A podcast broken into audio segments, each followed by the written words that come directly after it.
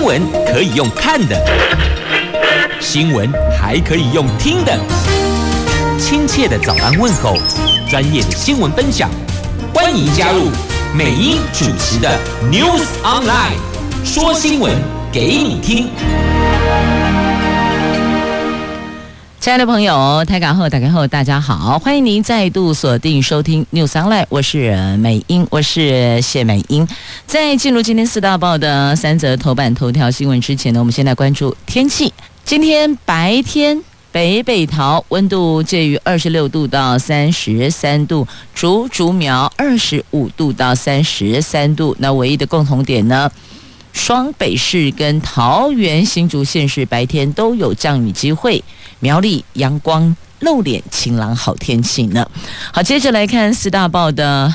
三则头版头条新闻之前，先送上南拳妈妈的歌曲《心中的太阳》。来提醒大家，红太杯来呀，外围环流会影响我们的降雨的几率，也提醒所有的朋友们，我们预先做好防台准备。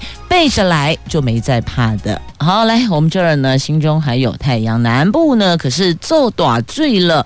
高雄市昨天晚上降下大雨，持续雨势加上不时闪烁的闪电声响，十分的惊人。古山路附近淹水，机车进水故障，只能够推车前进。你看这儿水淹多深呐、那也因为。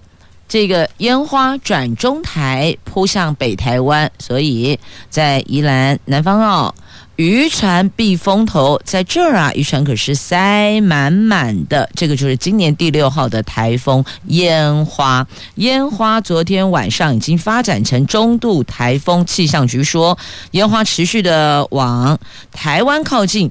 今天受到它的外围环流影响，北部地区、东北部地区会开始有短阵雨或是雷雨。虽然台风的路径是稍微有北修，但是台风中心还是有登陆北台湾的可能性。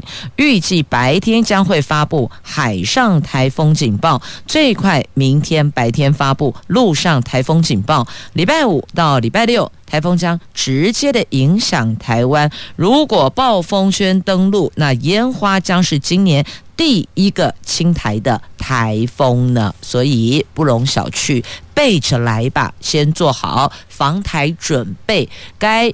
绑稳的这些物品，让它给牢靠点，别被风给吹走了。还有招牌，还有车辆停放的地点也要留意哦，不要停放在低洼处，也不要停放在可能上方有没有绑稳的一些突出物。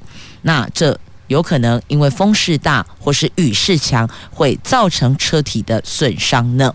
好，这个是在今天的媒体头版版面报道的，分别来自联合、自由还有中时头版版面烟花台风的相关。讯息。那么接着我们再来看《自由时报》头版头条的新闻：家庭群聚居多，青年族群增加了，所以呢，现在确诊者的年纪二十岁到三十九岁占比百分之四十二呢。国内昨天新增了十八例的本土确诊，还有四例的死亡。指挥中心说，近期疫情以家庭群聚为主，而且年龄有下降。二十岁到三十九岁的确诊占比升到了百分之四十二，青年族群将纳入防治的重点，疫苗接种加速向下开放年龄层。但是，陈时中指挥官也强调，整体疫情应该是可以控制的，如果没有突发性的变化，下个礼拜将降级松绑防疫措施。所以听到了哦。降级松绑防疫措施，有没有听到解封这两个字呢？没有听到解封哦，所以在这儿大概目前可以确定的是，七月二十六号没有要解封，但是呢，警戒降级的几率是比较大的。好，那么截至目前我们累计的确诊死亡人数有七百七十三人。那现阶段现在的疫苗接种剂次人口比达到百分之二十三点零八。好，大伙都在问哦，会不会解封啊？那现在大概比较能够掌握的是，指挥官说下周。应该是会降级松绑防疫措施，但是呢，要解封可能还得再等等，也就是说没有要解封啦。这疫情未歇，国内新增十八例的本土病例，死亡四人。去年到现在累计死亡七百七十三人。疫情指挥中心说，目前疫情是受到控制，降级是很有可能的，除非疫情有新的变化。而且强调没有要解封，而是要降级。届时我们戴口罩、社交距离、勤洗手的原则不变。另另外，十九号单日有十九万人接种疫苗，涵盖率上看百分之二十三，预估最近应该就可以达成蔡总统的百分之二十五的目标了。那防疫警戒从五月十九号升到三级以来，经过四度延长到七月二十六号为止，期限下个礼拜就到了。民众也关注解封的进度。那陈时中说，疫情目前是可以控制，但解封要很谨慎，需要缓步来放松，没有说一定会降级。但是这两天的疫情显示，降级是很有可能性的。疫情警戒调整，这个礼拜。就会进行讨论。那因应防疫警戒有可能会降级，那行政院长苏贞昌已经指示各部会提前准备妥为规划。指挥中心所定的原则，以各业管的具体情形，订定符合防疫需求的相关指引。行政院强调，那是否降级为二级警戒，这个就给指挥中心进行专业评估判断，有任何的结果，确定的结果就会对外来说明啊。因为近期国际间传出了松绑防疫措施之后，疫情升温。譬如像新加坡，虽然有七成以上的民众至少完成一剂疫苗的接种，但是开放内用之后，病例数却增加了。那陈时中说，包括英国、新加坡、荷兰、以色列都有解封之后的反弹，疫苗是无法完全阻断传播的，但是对民众的保护力还是比较高。那新加坡前天新增九十二例，昨天新增一百七十多例，算是最近来的高峰，会持续的观察做法跟影响。那所以现在我们的状况，看到其他国家解封之后。疫情反弹反而严重了，所以指挥官认为讨论解封必须要更谨慎。那或许我们微微的来做调整，看状况来调整步伐，这个是比较可行的哦。那现在呢，警戒降级的几率有比较大一些些，但是没有要解封。很多朋友是在等“解封”两个字，但现在可能。先把解封放到后头，为了疫情，为了大伙儿的安全，所以再等等吧。那我们就是降级防疫，戴口罩，保持社交距离，勤洗手，这三项原则不会变的。好，那目前全国疫苗接种破五百四十一万人次，人口涵盖率有百分之二十二点四八，预计这个礼拜就可以提前达到。百分之二十五的目标了。好，那昨天新增的确诊，台北七例，新北六例，基隆三例，桃园两例，其中十三例已经知道了感染源，找到了。到底是谁传播的？那有五例关联不明，还在找，会持续的疫调。那除了日前传出有柜姐，还有精湛威秀影城的员工染疫。那桃园昨天则传出了年轻的健身男教练确诊。好，这个是在今天的《自由时报》头版头条所做的报道。那么各报的头版。或内页也有进行相关的报道，详情您就自行翻阅了。无言的表示，这只能道歉了。事情都发生了，怎么办嘞？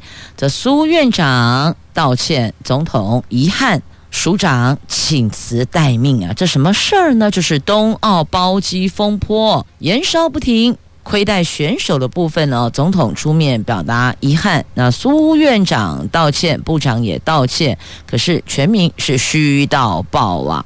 所以你看，这些选手都是为国争光的。那其实当时不管你有什么样的一个考量，那是不是应该把比较舒适的空间留给即将上场的选手呢？那官员就坐经济舱不行吗？那哪怕可能你说选手人数比较多啊，商务舱的位置没那么多，那可以再去做一个调整或询问吗？谁即将要第一波就要上场应战的，那做一个排序也是可以的，或者是呢，做一个轮流嘛，为公平起见，去程好 A 组，回程 B 组，那所有的官员、行政人员、工作协助人员，不是要上场应战的选手，我们把它切开两边嘛，那。去程回程都坐经济舱，这是可以考虑的啊。谁说官员一定要坐商务舱呢？我们当然是要把最舒适的空间、最好的环境留给要养精蓄锐、为国家抢金牌、争金牌、拿金牌的选手，不是应该逻辑是这个样子吗？所以哦，有时候搞不清楚当下，不管是谁提出了这样的建议、跟规划、跟安排，那如果今天。是带队的长官应该要有那个敏感度，不管位置如何划设，应该主动到后方去，请选手到前方去做嘛？这不是应该是这个比较合乎大众期待的规划吗？所以呢，啊，这事儿现在全民是虚到爆啊！哈。这今天中时跟联合的头版头都是这一则新闻，继续来关注这个无言的表示，只能鞠躬道歉，请辞待命啊！这冬奥选手包机风波啊，这亏待选手嘘声不断，是朝野炮轰，而且直接点名潘文忠应该要下台。我国参加东京奥运选手包机搭乘经济舱，官员搭乘商务舱，这个引发了争议。体育署长张少熙请辞，行政院长苏贞昌昨天说，等奥运结束之后一并检讨处理。而这个事情从前天爆发之后，苏贞昌也在二十四个小时之内三度道歉。那教育部长潘文忠证实，张少熙提出口头请辞，并递交书面辞呈，但表示苏院长只是先全力照顾奥运国手，以取得佳绩为最大的目标，所以还没核准。那行政院发言人罗秉成说，苏院长要求教育部跟体育署优先照顾好奥运选手，等结束后。教育部跟体育署应该提交报告，届时一并检讨处理。那朝野昨天对此仍然是炮声隆隆。国民党立院党团点名潘文忠应该要下台。那体育署长张少熙昨天晚上发声明，对于奥运选手搭机安排不够周全及贴心，造成选手期待的落差及社会的纷扰，他深感歉意，并且在前天事发的第一时间就向部长潘文忠提出了辞呈。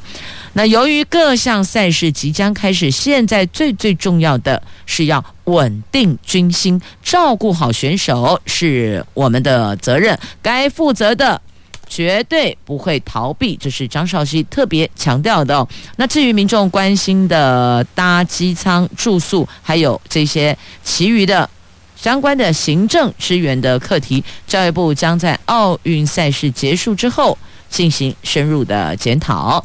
那潘文忠部长说，他十九号下午向苏院长报告奥运相关规划原委的时候，也报告张少熙请辞一事。不过院长说，赛会在即，张少熙应该依原来规划到日本协助国手做好赛前准备，并且全力的照顾所有国手的健康与需求，让。国手们全心投入赛事，取得最好的成绩，是目前我们最大努力目标啊！那苏院长昨天说，蔡总统和他都不可能去看飞机的座次表吧？身为总统，身为院长，怎么可能会去看这么这么这么细节的哦？那那选手都坐在哪个位置啊？吃什么餐点呢、这个倒不会要求，但是会要求要照顾好选手，提供他们最好的一个。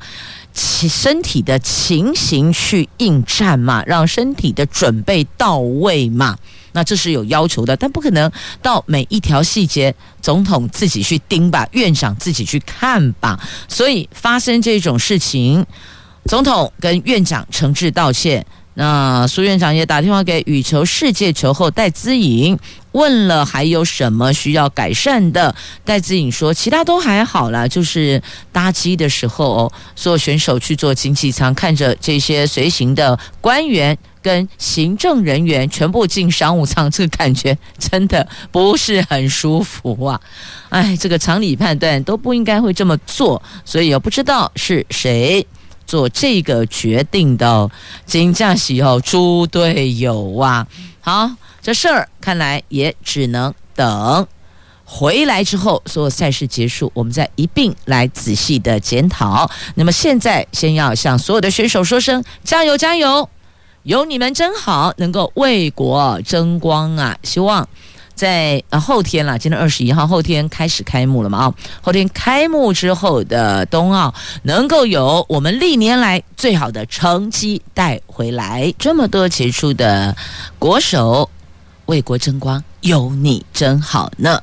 这希望今年能够有刷新纪录的成绩表现哦。那另外一边这一个刷新纪录，我看就免了吧，别来啦，这个创纪录啊！二十六个人群聚斗殴，这个记录要做啥呢？来看今天《自由时报》头版下方的新闻，目前仍然是全国三级警戒的期间。新北市三峡区今年七月初发生了二十六个人群聚斗殴案，遭到新北市卫生局以违反传染病防治法开罚，二十六个人分别被罚六到十二万元。这二十六个人的罚金总额高达了两百五十二万，所以你看，在三级警戒期间，这二十六个人也写下了记录，写下群聚斗殴的记录啊！所以美英说了，这种记录免了吧，我们在。运动场上，在赛事上为国争光、写记录，这个才是我们要的嘛。那继续再来看《联合报》的头版下方的新闻，这个猪队友就是这样子被自己人扯后腿啊！什么事儿呢？前建国造啦！说这话的是前参谋总长黄曙光，他说前建国造不只是中共政治压力，还有自己人。扯后腿呢，所以你看，打开门面对的是中共的压力，关起门转过来，自己人正在 U 奥卡呢。这七月一号卸任参谋总长的黄树光推动前建国造时不遗余力，卸下军职之后。他接受媒体的独家专访，这专访很明确，就联合报嘛，因为摆在联合报头版下方，这不联合报难道是忠实吗？好，接受联合报的独家专访，揭露了许多推动前建国造的幕后。他透露，前建国造最大的困难，不只是中国大陆在国际上的政治压力，更多的是台湾内部自己人扯后腿。他为了要推动前建国造，不惜挡人财路，全部由台湾设计生产。要知道，过去这个可是前客的财路呢，你挡了前客的财路，人家不修理你啊？当然是啊，这很多次哦，采购前建装备都已经得到对方政府的同意，给了输出许可，但是最后这个厂商却说不能签约。那的确有些部分是中共打压带来的阻扰，但中共为什么知道台湾要采购什么呢？他难道这个屈指算来就知道吗？还是他跟黄树光心有灵犀一点通呢？当然不是啊，所以。这一定就是内部消息流出去的嘛？那他们的外交人员跑去某国工厂施压，因为看到台湾媒体报道，所以你看这消息不就从我们自己内部出去吗？这关起门来同岛一命啊！所有都是内部人，都是自己人。你看媒体曝光，要不呢？就可能是有内部的人员把机密给外泄，那请问你媒体怎么会知道呢？所以就开始追源头，有没有？我们这个疫情不都要追感染源吗？这条传播链的源头在哪里？所以谁给媒体消息的，就往这条线往上追追追追到最后，不就是关起门来再关起门来再关起门来的内部人员了吗？是啊。所以就自己人扯后腿嘛。那另外呢，台湾内部有军火商刻意的爆料扭曲，这些军火商员没有捞到赚钱的机会，所以故意放消息破坏啦，这是有可能性的哦。那前线国造最大困难大多是来自台湾内部自己人分不到的东西，拿不到的东西就刻意捣蛋，这个就是什么？我得不到的你也别想拿到。要么就玉石俱焚，绝对不会有所谓的这个为大局着想，牺牲小我，没这回事儿啊！所以你看，光自己人在内部捣蛋就够疲倦的了。那推动前建国造的过程当中，曾经有人来推销能够代表找到某些潜舰装备，但是呢，他没有接受。有关装备采购，大多是原厂。台船、中科院、海军这四方代表一起谈判的，没有其他民间人士参与。外界有许多传言都不确实啊，所以这个传言有可能是假的，有可能是真的。这个假的就是要来捣乱的，我得不到你也别想要。那如果是真的，就是内部人员泄密嘛。因此，这黄树光哦说这个陈建国造真是超级疲劳的。但是他还是坚持初衷，一定要我们自己有这个生产的能力，不要所有的这些国防上的大小事儿都被别人掐着脖子走呢，这是不对的。我们也得要用真行啦。下面认为当用真行，这个不要用真行哦，确诊不要用真行。欧洲全球第一。确诊人数破五千万人，这传染力更强的 Delta 新冠变种病毒快速蔓延，导致欧洲单日确诊病例激增啊！欧洲十九号沦为全球第一个。累计确诊病例突破五千万例的地区，WHO 说，幸运的话，明年的疫情可望得到控制。所以听起来今年似乎不太乐观呐。所以我说这个千万不要用真假，但是这个可以用真假，就是我们的外销订单。来，接着我们关注《经济日报》的头版头条，来报喜啦！经济部统计处昨天公布了六月份的外销订单金额是五百三十。十七亿美元，创下同期的新高，年增百分之三十一点一，连十六红呢。而值得一提的是哦，第二季还有上半年外销订单的金额双双创下同期新高，让这次的外销订单是报三喜三喜临门，而且增加的速度是三十七年来最快的呢。那第二季的外销订单金额是一千六百零九亿美元，是历年。年同期新高，单季的次高，年增百分之三十五点九，累计上半年的外销订单金额达到三千零九十九亿美元，创下历年来的同期的新高，也是史上首次上半年订单就破三千亿美元大关的记录，年增。百分之三十九点二，增加速度是从一九八四年有统计以来，也就是这三十七年来的同期最快呢。所以要问问您，一九八四年您在哪儿啊？应该有很多朋友还没出生吧？所以你看哦，这一次的外销订单是从你出生前一路到现在三十七年来最快的呢。那美国股市早盘涨了五百点呐、展望未来，全球经贸情势虽然仍然受到变种病毒还有美国中印贸易战的影响，但是呢，各国疫苗施打率提升，全球经济复苏的脚步有加速了，也加上下半年进入消费性电子新品的旺季，所以可以预期的是呢，我们的接单。渴望续强啊，就继续这么强，这么厉害呀！好，那么接着再来看《经济日报》头版版面的台湾股市。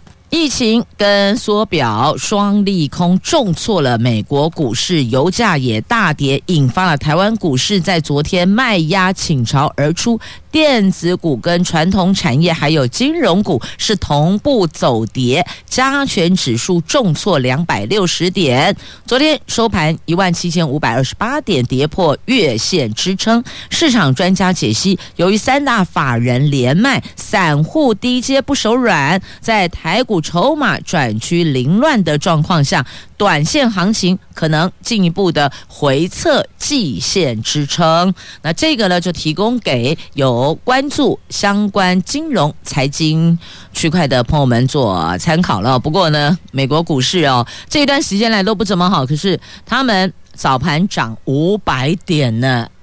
道琼涨五百点，美国股市三大指数是止跌回升。这个提醒您哦，因为待会儿就要开盘了，所以有这进出金融商品总是要琢磨琢磨、评估评估，保险一点总是比较好的。那现在呢，运输股沦为重灾区了，传统产业股昨天成为重灾区，尤其是运输股。冰准拉拉翻船了，类股指数大跌了百分之七点六，其中货柜三雄的长荣、阳明、万海这三档个股昨天就贡献台湾股市跌点达到六十六点，占总点数了百分之二十五点三，成为台股台湾股市大跌的主因啊。那货柜三雄的基本面跟展望其实都很出色，但是阳明、万海昨天股价仍然是逼近。跌停，阳明更跌破了，现在增价一百八十二元，长荣也跌近了百分之九，就跌了九趴，将近九趴。那荣运、中航、新兴等跌幅都有半根停板呢。四维行则是逆势上涨百分之二点三，法人认为造成货柜股重挫，主要是股价开低后进一步引爆多杀多的卖压所造成的。那再来。电子半导体要注意一下，今年上半年公开发行公司募集金额创下有史以来的最高纪录。金管会说，主要原因是电子厂回台湾设厂了，资金需求大增。上半年公开发行公司资金用途计划在扩充厂房设备的比重高达百分之三十七点一，金额一千四百八十一亿元，这两个区块也都写下了新高呢。那企业上半年的募资创下新高，主要是台商回流带动了增资的需求。那这一些增资主要用于偿还欠款，还有扩充厂房。那如果是扩充厂房的部分，表示未来前景可期呀。要不然为什么要砸钱去扩充厂房、增加设备呢？就代表。未来是看好的。好，以上都是在今天的《经济日报》头版版面的新闻。这一个人，他不是来自星星，他来自太空。不过他是从地球进太空再回来。他是谁呢？他是全球首富贝佐斯。他特别挑在人类登月二五十二周年的今年度，而且这一天，他和弟弟以及。六十年前，曾经是美国水星太空计划预选太空人之一，现年八十二岁，可能未能成行。当时没能成行的，芬克女士，还有十八岁的荷兰大学的物理系学生戴蒙，他们一起升空的，成功的返抵。地球，这全球首富电商巨头亚马逊集团的创办人贝佐斯，美东时间七月二十号的上午九点，台北时间是晚上九点，跟另外三名成员搭乘蓝色起源太空公司研制的新雪帕德火箭顺利飞上太空，然后安返地面，整个过程只有十一分钟而已哟。那这一趟太空之旅是。这一艘新雪帕德火箭的第十六次飞行，也是第一次载人飞行。也就是说呢，它前面十五次没有载人，这一次载了四个人呢。那之前试飞都是无人乘坐的。火箭发射地点是在蓝色起源公司位于德州西部的范霍恩镇附近的一号发射场。火箭发射升空两分钟之后，突破中气层到热气层，大约离地表有一百公里左右，然后燃料用尽，顶部的太空船跟火箭就脱离了，太空船里的乘客可以享受到几分钟的失重状态，就是无重力呀。那这个时候，太空船因为失去了动力，开始呈自由落体状态返回地面，随后释出降落伞，减速平稳着陆。所以从升空到降落只有短短的十一分钟呢，但是呢，也算写下了记录哦。两名乘客。创下年纪最老跟年纪最小登上太空的记录，所以你看这些这个全球首富他们在构思的，挑的时间搭乘的伙伴都是有精心推算过的。好，来自星星的你，当然来自星星的你，这剧中的男主角显然是比较年轻也比较帅气啦。好，这不是重点，重点是。上太空了，又回来了，全程十一分钟。那接着要再分享的哦，这个是这个叫做地表最快列车，对，有人给他这个封号哦，它的时速可以六百公里，哇，时速六百公里，那不就从台北到高雄不到一个小时就到了耶？这个是磁浮系统的列车啊，叫做磁浮列车。其实讲到磁浮列车，二十多年前最早。我是在桃园县政府年代，那个时候是吕前副总统主政县长的时候有提过哦。那时候地方上比较听闻到这个磁浮列车，现在跟你讲哇啦得加啦。不过它是由中国中车公司研制的，这个时速六百公里高速磁浮交通系统，七月二十号。在中国大陆青岛正式出厂亮相，这是世界第一套设计时速达到六百公里的高速磁浮交通系统，是目前世界上速度最快的地面交通工具。它突破核心技术，逐步产业化。那曝光一来要向。全球，尤其是美国，展示他们很厉害。那再来，当然就是要量产了，那么就是要收订单了嘛？后续不可能是做来大家看看我们很厉害，然后就结束了，不可能。后面一定有它的商业计划哦。那时速六百，济南到北京。不到一个小时，四十八分钟就到了耶！以目前大陆高铁两地通行最快一个小时二十二分钟到，一个小时四十分就是一百分钟嘛。简单讲就是八十二分钟到一百分钟。未来如果开通时速六百公里的磁浮列车，只要四十八分钟。你看对半了，本来最长是一百分钟，它现在不用五十也不用。四十八分钟就到了。那济南和北京山东半岛城市群和京津冀城市群之间将步入一小时经济圈，所以他们看的不只是交通快速带动人流，重点是经济圈的移动啊。你也许中午在北京用餐，那下午茶你可能就在哪里？就在济南喝下午茶了。可能是这个样子，因为四十八分钟，四十八分钟就到啦。这个电话说：“哎，我一个小时后到东上车，一个小时后果然就到了哦。”所以这个叫做一小时经济圈。他们要看的是后面所带动的经济发展，要扩大经济规模呀。这个是中国中车领先自主研发地表最快交通工具，时速六百公里呀。好，那么接着我们还是得把焦点拉回国内了，还是得回现实面来看看吧。好，我们这儿也有很抢手的，抢手什么呢？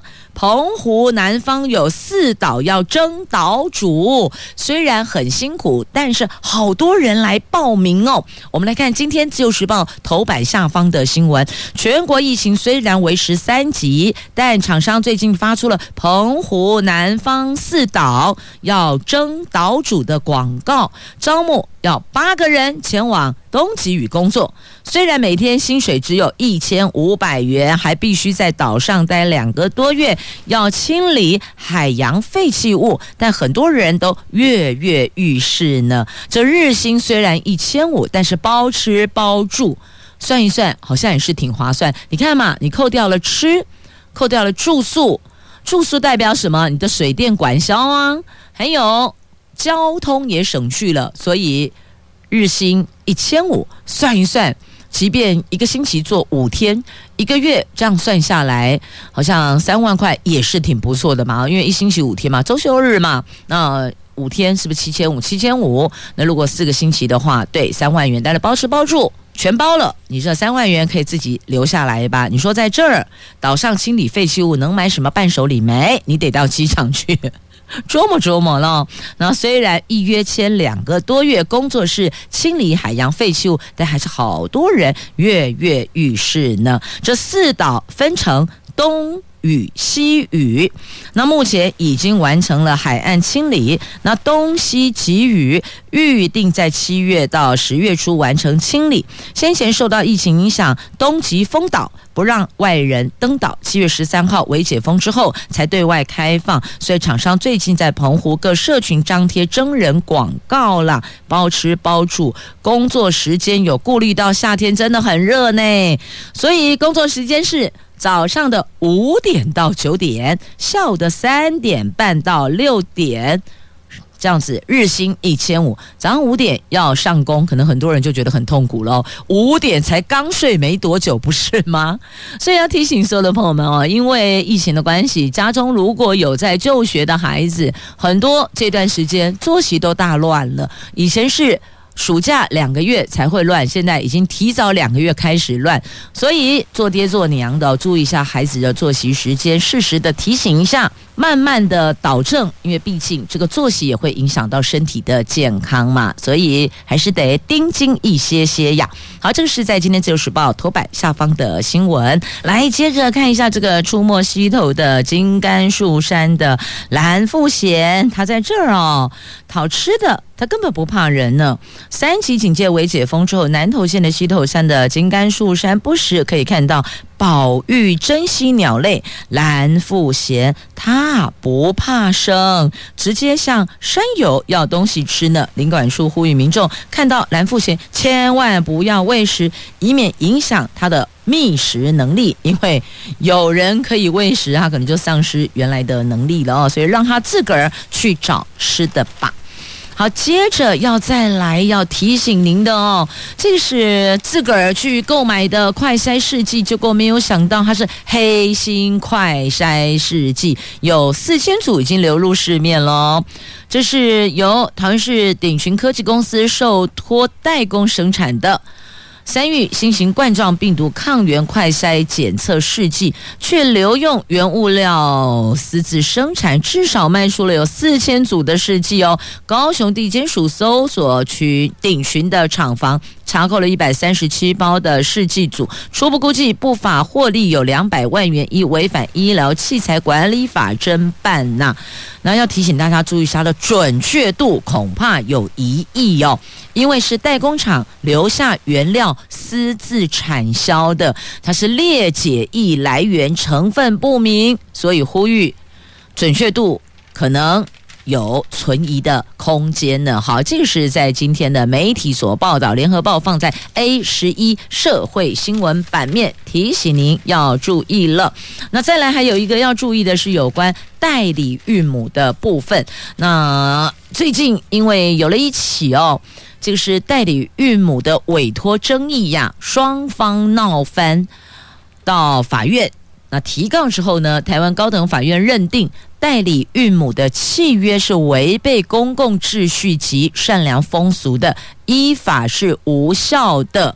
所以，如果假设您有在关注这个议题，或是有在思考代理孕母，那在台湾来讲的话呢，它有认定违反公序良俗，就公共秩序、良俗的善良风俗哦，所以依法是属于无效的。因此，假设有在思考这一块的，您可能要要在。评估评估，琢磨琢磨了。好，再来关注的是哦，高端国产疫苗高端就传出八月份要量产了。那国人可以接种，但蓝营现在蓝营哦，国民党啦，在野党哦，他们要提告说高端黑箱审查要提告。他们说卫福部跟食药署官员涉嫌图利贪污。那苏贞昌说安全有效是唯一原则啊。那么不同的媒体哦，同一则新闻不同媒体哦。可能报道的面向有一些不一样，那建议您在这一则新闻的部分呢、哦，把联合报、自由时报跟中时报的报道都了解一下。以现在我们发行的平面的报纸来看的话呢，都看一下他们是怎么说的哦。自由时报说，专家评估效力。是很好的，那可以列预约选项。那么联合有提出蓝营的质疑，所以这一则新闻两边您都看一看吧。好，再继续我们要来关注的哦，这是苗栗的区间测速有七个路段，不过明年执法啦。先提醒您注意哦，这苗栗县警局最近公告了区间平均速率自动侦测系统的设置地点。全苗栗总共有七个路段，因为经济部标准检验局的审查，还有地方人士意见等等等，最快的台六十一线也要今年十一月上路执法，其他路段都是明年以后。那详细的路段，您就上苗栗县警局官网去了解一下吧。如果您会经常在苗栗行走的朋友们，要注意一下哦。这个区间测速啊，跟过去我们看到那个。那个照相感就不一样喽，所以要留意，抓你一个均速，因此要当心啊，不然您就一，当然车速过快危险；二，肯定会伤荷包的。感谢朋友们收听今天节目，我是美英，我是谢美英，祝福你有平安健康的一天。我们明天上午空中再会了，拜拜。